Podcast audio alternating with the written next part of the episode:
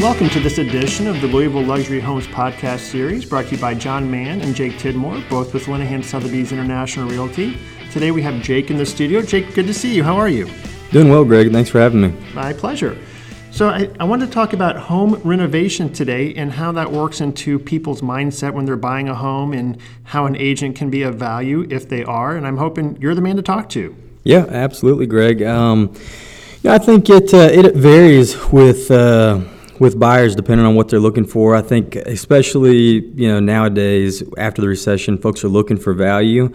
Uh, and so our role as a realtor has changed slightly. Um, I think you know I take pride in searching and finding value in property and and finding an opportunity for buyers to come in, do some work. Maybe it's just light cosmetic, maybe it's full rehabs, uh, where they can they can find a property, customize the property, um, and have equity there.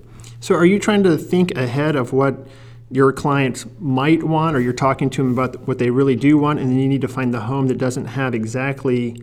Do you work it backwards, I guess, to find out what's missing but has potential? Is that what you're right. trying to do?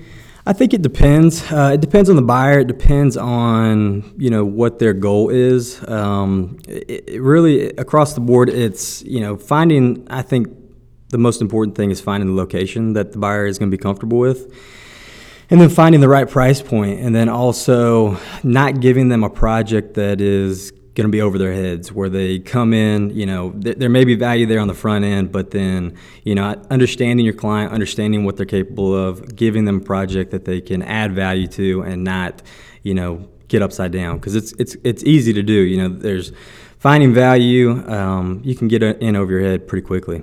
You mean by spending too much on new kitchens or bathrooms or something when you buy a house? Is that what you're talking about? Exactly. Yeah, I think it depends. It depends on the investor or the buyer. If it's somebody that's been around the block, it, it's not a rookie investor, then you know, then you can throw them, you know, you can give them a little bit more, you know, and there's a little more opportunity there to add value. And a large rehab is not going to scare them off. But for maybe a first time home buyer who is just nervous given, you know, what happened the recession, and they're just looking to, you know, clean up a house, do some cosmetics, but want to be on the right side of things uh, when it comes time to sell the property, then it's it's more important about finding them the right property where they can, you know, maybe do kitchen, cabinets, countertops, floors, you know, not get too invasive, not change the structure of the house, um, something that they can they can handle. Okay, so if we're talking more about single family residential sales and not so much about investment properties, and, and my guess is that you would look very differently depending on what kind of client you have. But if we're talking about just one home at a time kind of deal, what is the an agent's role in your mind? What's a realtor's role in helping that client? You know, after they close on the house, how do you help going forward? I mean, is there a role for a realtor uh, if if they want some work to do?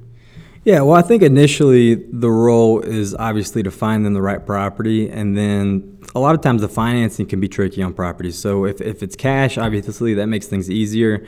Uh, but a lot of times folks take advantage of the relationships we have with lenders in town and going about finding the right financing, whether it's a construction loan or whatever it is. Uh, obviously, at that point, once they close on the property, we find them the right house, we close on it. Um, it's about being there for those folks. If it's a buyer who's living in the property for a couple years or however long and then is going to sell it um, at some point, then I think that role diminishes slightly. Um, I think it's helpful to be there for them in terms of offering up subcontractors and coming in throughout the process and helping them decide what's actually adding value.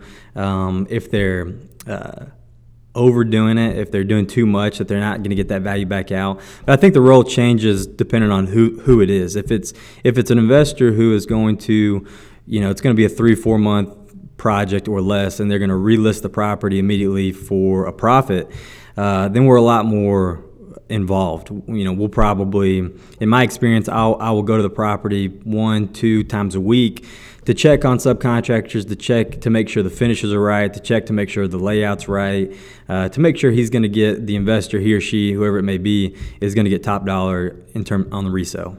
So even after you've closed on the house, someone's using your expertise, your years in the market, to know what state the market's currently in, like what what is selling. Um, so, like you said, they don't get in uh, a lot of people like to spend a lot of money in kitchens, right? And you can Right. overspend, like you said, in a hurry. And Absolutely. so part of your expertise is to say, you know, are you going to live here 10 years? Then knock yourself out, put the Right. kitchen in you want. But if you're going to flip this in, like you were saying, a couple months, is that kind of what you're talking about as your role as a, a real estate agent after it's closed? So it kind of breaks up into two parts, right? How do I help someone before it closes? And then if they're doing a renovation, is that kind of a separate function for you? To a certain extent, I mean, at that point, it, it really, you know, and, and throughout the process, we develop relationships with these folks and becomes friends. And so I'll get calls all the time, whether it's right after they close or six months after they close, asking me questions about, you know, where they are in the rehab, uh, what needs to be done. A lot of times, if it's, you know, an owner occupant, I will pull comps before obviously they purchase the property and then during uh, the renovation to kind of show them what's happened in the area what people what finishes people are going with. Uh, it's especially helpful to find other property in the area that is sold at a value where an investor you know maybe a very savvy investor has come in bought the property uh, and to see the kind of finishes and the kind of money they're spending on the property to kind of give the owner occupant you know, a benchmark on what they can do, um, you know, ideally, optimally to get the best return when it t- it's time to sell. Whether that's in two years, five years, ten years, um, you know, obviously there's a little less pressure to get it right if you're going to sell in 10 years, but regardless, you still want to get the most value for your property as you can. Always, yes. All right. So I, I have a question. I'm kind of curious, and I hope I'm not getting too personal or anything. But after, I think most people know how real estate works. So after the closing, real estate agents, realtors get paid. Correct. And when people call you up and ask for advice and um, use your expertise and your years and years in the, the business, how does that fit into your business plan? I guess you're not getting paid for that. Right. You know, it all goes back to, and that's that's real estate. You know, and ultimately it's about building relationships, uh, having that expertise, so that people do call you, regardless of whether you get paid on it, you know, initially or not. Um, you know, we pride ourselves on being valuable. You know, we don't. We're, not just in this to write contracts and, and pick up commission checks. Um, it goes deeper than that. You know, we've been doing this, John and I, collectively for over 20 years now. Um, and so it's it's taken a long time to find to identify properties, to be able to find value, to know areas, to to to develop relationships with lenders, to v- develop relationships with subcontractors uh, and contractors and builders. And so when when somebody asks me for a lender, you know that that goes back years of developing relationships and finding you know which lenders you know who, who, who they need for specifically what they need. Um, if they, whether they're building a house or buying a piece of land or doing a rehab or buying retail, um, it saves people a lot of time from having to call lender and bank and lender to figure out who's going to be best for what they're looking for. So you know, a lot of this, a lot of this, when you're getting calls and people are asking you questions, you know, uh, for the most part, a lot of these things we don't get paid for.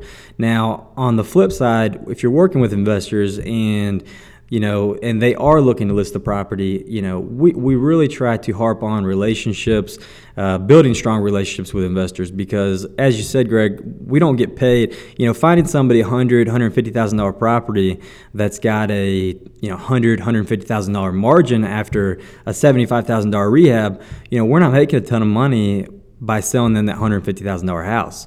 And so there is a relationship there. There needs to be a strong relationship to where you know we know we're not doing all this legwork and you know finding them a property with with the kind of margins that we're finding uh, putting them on the property they do the rehab and then find you know the next broker in town who will sell the property at a, a lower commission or, or a cut you know? So we, we want to make sure that folks know our value recognize our value um, and see that value so that when it does come time to sell when they've got the 350 or the 600000 or the $2 million you know property we're getting the listing. And, and that's where you know that's that's what makes all the time and um, and value add worth it at the end. Um, you know, we're not getting paid necessarily throughout the, the middle of the process. We, we find them the house, we sell it, we make a little bit, um, and then and then throughout that time period from when they buy and they're rehabbing the property, you know, we're involved quite a bit, and that's not necessarily time that we're getting paid for. But ultimately, the goal is to get the listing at the end, you know, and then sell that property. So you're during that time, you're actually earning the listing, right? You're earning and, Exactly. and demonstrating the the value add. So I've always thought it was funny when people say, "Oh, you got that listing," or um, it's like, "Well, you know, I've been working on it for a year and a half," or Right. um, "I earned uh, the the trust and the commitment from the client," and that sounds exactly like what you're saying. Is there's a lot of time and effort spent Exactly. uh, providing value. So thanks so much for coming in today and talking about. Um, well, I guess we talked about a lot of stuff: rehab and remodel, and purchasing and uh, value add. But uh, look forward to the next episode. yeah, absolutely. Thank you, Greg. Thanks for having me.